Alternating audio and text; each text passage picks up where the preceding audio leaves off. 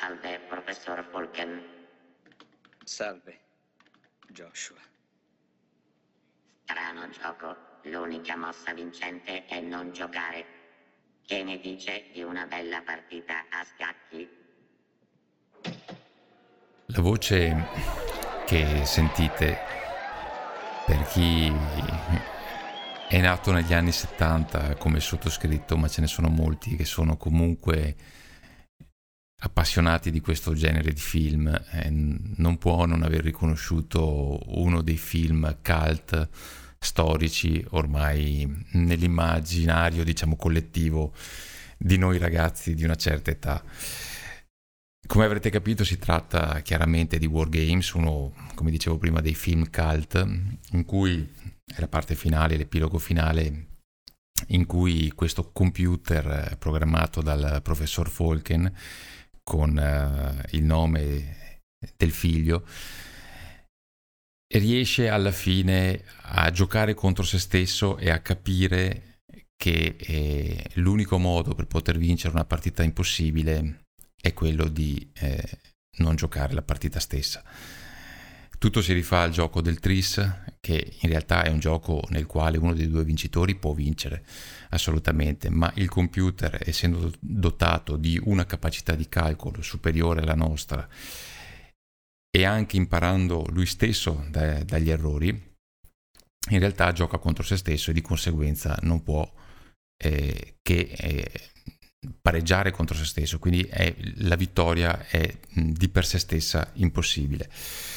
Questa voce che sentite metallica è antesignana di un futuro comunque che non avremmo mai potuto immaginare e di una realtà che eh,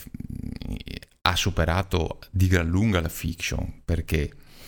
pensate, fate solo un riferimento, questo è un film che se non ricordo male è dell'81 o dell'82, adesso vado un attimo a memoria, non, non ho controllato su Wikipedia. E, ehm, ma in quegli anni, quindi parliamo di ormai 30 anni fa abbondanti, e, cioè preistoria praticamente ne, rapportata ne, a, a, livello diciamo così informatico, non avremmo mai potuto pensare o immaginare a un internet così come lo conosciamo oggi. Quella voce robotica, che tra l'altro qui c'è una curiosità da inserire, se voi ascoltate l'originale ehm, in, in lingua inglese, la voce robotica in realtà è veramente sintetizzata da un, eh, da un computer, mentre real- nel doppiaggio italiano invece la voce è un po' più fluida, è meno metallica, è molto più, diciamo così, diciamo quasi,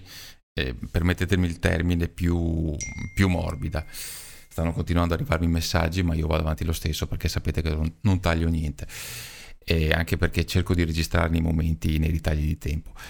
Quindi, ritornando al nostro discorso, la cosa fondamentale da capire qual è? È che fondamentalmente qui parliamo di eh,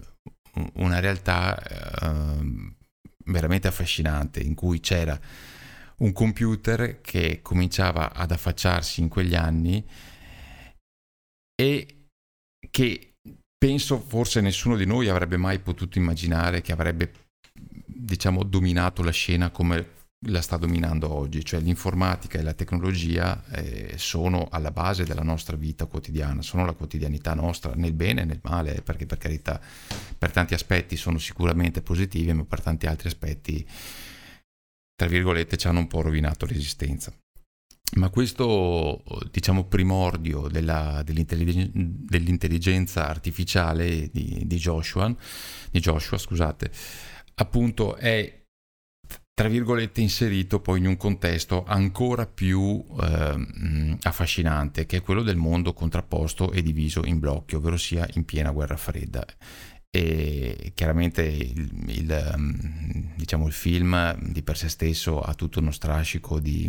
di, americanismo, ecco, se vogliamo così, quindi una sorta di propaganda, eh, diciamo così, eh, americana. Ma mh, mm, la cosa interessante,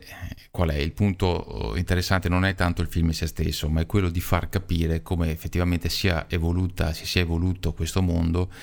eh, che noi oggi concepiamo come una normalità incredibile, cioè la voce stessa metallica, se oggi pensiamo a, agli assistenti vocali tipo Siri, tipo eh, Alexa e via dicendo, cioè, sono assolutamente incomparabili rispetto alla voce di Joshua. E, eppure all'epoca per chi come me eh, ha cominciato in quel periodo lì, già sentire una voce metallica di quel tipo era veramente qualcosa di di eccezionale, cioè i computer, eh, cioè, si lavorava a, in, con gli schermi monocromatici, caratteri monocromatici, cristalli, cristalli verdi, così come si chiamavano in cerco. Quindi era un... E, e per noi quella era la normalità, invece se noi pensiamo a quello che possiamo fare oggi, a quello che riusciamo a fare oggi, cioè riusciamo a parlare con una persona dall'altra parte del mondo in un secondo tramite social network piuttosto che eh, altri tipi di di software è incredibile se ci pensiamo, eppure non, non sono passati secoli, ma sono passati una trentina d'anni, grosso modo. Quindi non oso immaginare tra 30 anni, quindi nel 2050, a che cosa potremmo riuscire ad arrivare. E non so, eh, io mh, dico spesso... Consiglio tantissimo di vedere questi, questi film qui perché ci fanno capire da dove, parti, da dove siamo partiti e ci fanno capire il potenziale che abbiamo in mano oggi, che è assolutamente un potenziale veramente incredibile se ci pensiamo, ma anche banalmente alla, alla, sola posta elettronica, che comunque già diciamo dalla fine degli anni forse 80, primi anni 90, era già comunque uno strumento non diciamo consolidato, ma uno strumento che sicuramente gli addetti ai lavori utilizzavano, ha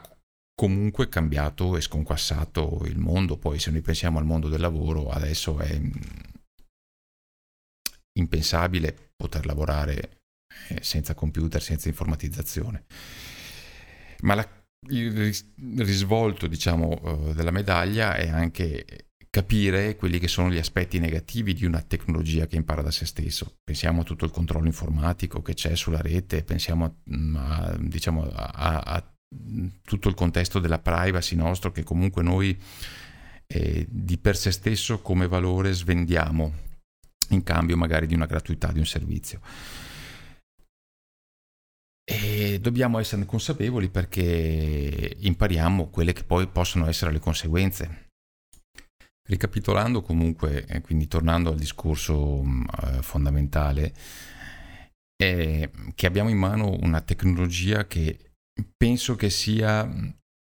addirittura eh, troppo potente eh, nelle mani di chi non sa governarla in modo corretto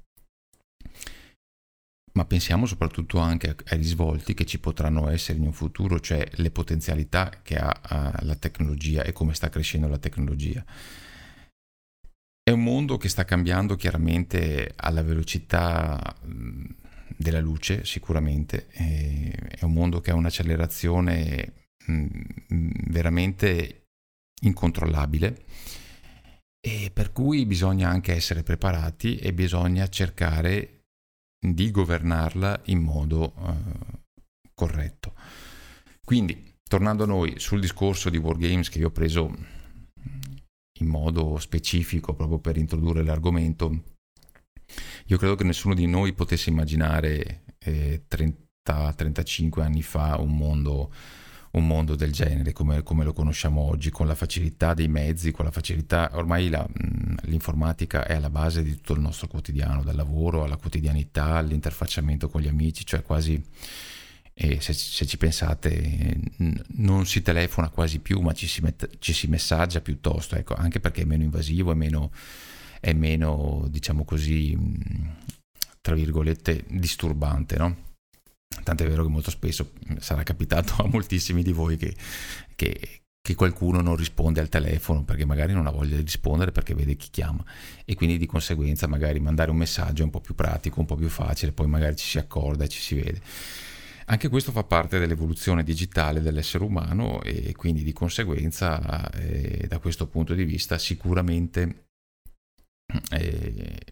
è importante essere pronti al cambiamento e saperlo vivere, saperlo affrontare. I lati negativi quali sono? I lati negativi sono, secondo me, una minore socialità da, proprio de visu, ecco, perché chiaramente siamo più spinti con la tecnologia a essere forse più, diciamo così, eh, introiettati verso noi stessi, a cercare un po' più la, uh, forse la solitudine perché tanto comunque sappiamo che possiamo avere a portata di mano tutti in un clic. Non lo so, mm, questa è un'idea che mi sono fatto io, ma eh, sicuramente penso che anche molti di voi siano d'accordo con questo mio modo di vedere. Eh, fatemi sapere magari se effettivamente voi cogliete qualche altro aspetto negativo o positivo della faccenda. Ecco, io anche per oggi penso diciamo di aver finito, vi ricordo sempre i miei contatti, anzi la prossima volta, la prossima puntata cercherò di eh, di ricordarli all'inizio. Vi ricordo il mio sito che è riccardomilan.it dove nella pagina contatti potete trovare tutti diciamo, gli indirizzi del caso per potermi, per potermi contattare. E vi ricordo anche il canale Telegram al quale potete iscrivervi e magari anche l'email per cercare di, di darmi suggerimenti, idee, consigli su dove poter migliorare, argomenti da trattare e via dicendo. È venerdì, buon fine settimana vi saluto e alla prossima. Ciao.